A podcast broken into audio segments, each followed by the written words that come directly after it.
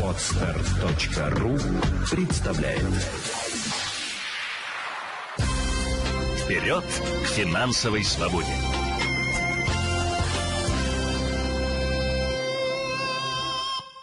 К другим темам. В прошедшем месяце, в феврале, россияне забрали из банков 1,2 триллиона рублей. Это рекорд за последние 14 лет. Ну, забрать забрали, хорошо. А делать-то с этим богатством что? Действительно, о грамотном финансовом поведении мы поговорим со специалистом, экспертом мира рубля, доллара и евро, а также других валют Еленой Феоктистовой. Елена, доброе-доброе утро. Доброе утро. Доброе утро, Елена. Эм, как только люди начали снимать э, свои сбережения со вкладов, банки, в свою очередь, запестрили приятными э, предложениями, вкладами под 18 и 20 процентов. Э, это уловка или, скажем, месяца на 3, а может быть на 6 стоит все-таки вернуть свои деньги в банк? Ну, эта тенденция с высокими ставками по депозитам и накопительным счетам будет сохраняться, пока будет э, продолжаться рост ставки рефинансирования, то есть ключевой ставки Центробанка. Угу. Ее приняли в размере 20%, и отсюда произошел рост э, процентов и по вкладам, и депозитам.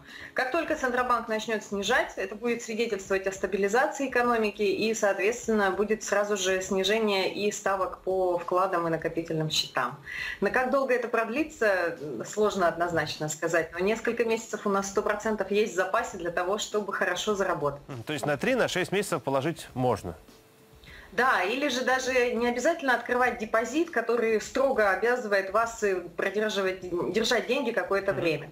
Имеет смысл обратить внимание на накопительные счета. В любой момент можно пополнить накопительный счет и деньги вывести, а процентные ставки такие же, как и в депозитах строгих, от 20% годовых. Угу. Ну вот было проанонсировано, что именно сегодня, 28 марта, возобновляются торги э, всеми российскими акциями на Мосбирже. Вот стоит ли приобретать акции крупных российских компаний сегодня, которые резко подешевели на биржах, вот имеет ли смысл вкладываться в них? Очень многое зависит, во-первых, от ваших целей и планов. Во-вторых, есть ли у вас свободные деньги для того, чтобы приобретать активы. И третье, какая у вас терпимость к риску.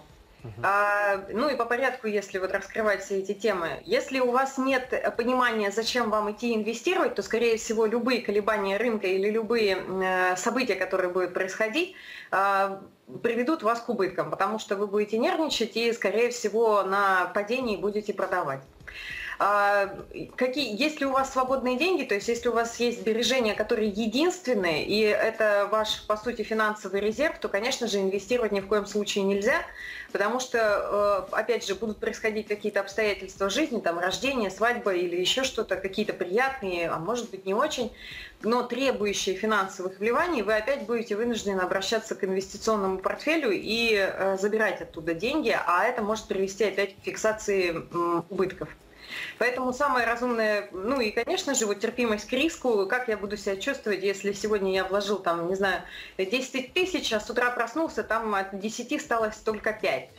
А, это называется волатильность, когда стоимость ваших активов и, соответственно, портфеля будет меняться каждую секунду. Угу. Поэтому вкладывать деньги в российский рынок имеет смысл только если вы определились с целями на свободные деньги и на долгосрочном промежутке, потому что в ближайшее время волатильность будет сохраняться. В общем, если у вас есть э, свободные средства и крепкие нервы. Что ж, вслед за долларом и евро резко взлетели цены в конце февраля, начале марта на автомобили, например, на некоторую бытовую технику. Елена, скажите, а как вы считаете, вот сейчас стоит ли в этот последний или уже самый последний вагон прыгать и пытаться что-то купить? Или же есть какие-то прогнозы, что цены, например, на те же автомобили опустятся вслед за тем, как сейчас мы видим постепенно э, опускается доллар и евро?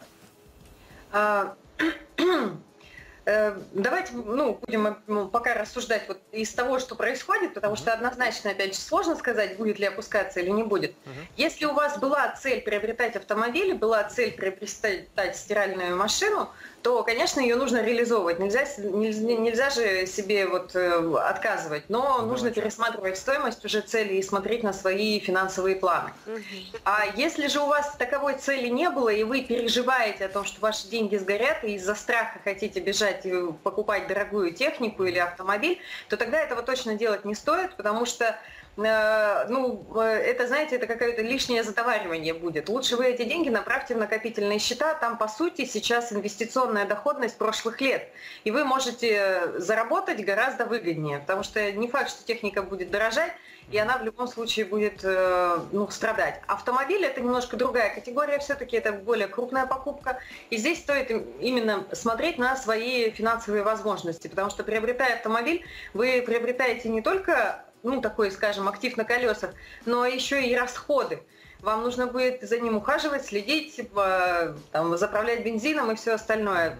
Способны ли вы э, выдержать это? Как у вас справится бюджет? Качество жизни не потеряется? Угу. Важный вопрос, на который должны быть ответы. А вот интересно, а если валюта начнет снижаться, ждет ли нас возвращение к старым ценам, например, на автомобили? Есть ли такая вообще надежда?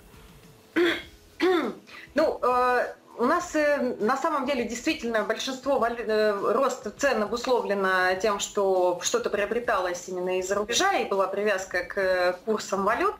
Но э, некоторые цены выросли не из-за этого, а в связи с тем, что просто идет общая тенденция, и, э, так скажем, не очень э, порядочные предприниматели решили тоже под, под увеличить, ну, типа, как бы заработать над инфляцией. Mm, да. А, утверждать о том, что цены будут стабилизироваться, сейчас однозначно сложно, потому что не только курс валюты, динамика курса валют влияет, но и также, так скажем, закрытые рынки. Угу. И усложнение логистики, усложнение каких-то процессов как раз приводит к удорожанию. То есть если мы представим утопичную историю, когда все санкции отменены, так, когда э, у нас стабилизация курса произошла, тогда мы можем говорить о том, что будет снижение цен.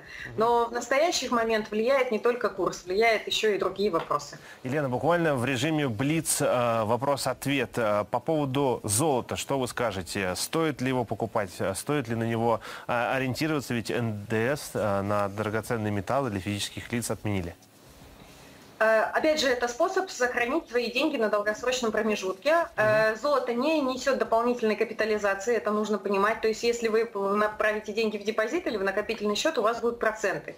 Золото вам никакой сверху процентную ставку не дает. То есть, для того, чтобы вам заработать, вам нужно сидеть и ждать, когда оно вырастет еще больше. Угу. Сейчас золото действительно дорогое именно из-за того, что это считается надежным инструментом инвестирования, и люди туда бегут, э, вкладывают деньги из-за страха их потерять. Поэтому оцените извините, пожалуйста, а вам эти деньги в ближайшее время не понадобятся? Угу. Коротко, а криптовалюта, Елена, извините, что вас перебиваю, криптовалюта за Самая или юная из всех Конечно, существующих. Против, против. против. Именно потому, что этот инструмент является сверхрисковым и спокойно это время, а сейчас, когда идет период нестабильности и когда идет блокировка различных э, серверов, хост, э, хостингов, там, доменов и всего остального, э, тем более опасно вкладывать, потому что вы можете деньги не увидеть э, именно из-за того, что что-то перестало работать год. Угу. Елена, спасибо вам большое за этот такой полезный разговор. Просто нет больше вопросов к Елене, да? Вопросов всегда много, и у Лены всегда много ответов. Жаль, что время эфира у нас не резиновое. Я бы с удовольствием поговорил с Еленой подробно по каждому пункту. Елена Феоктистова была в большом утреннем эфире на телеканале Санкт-Петербург.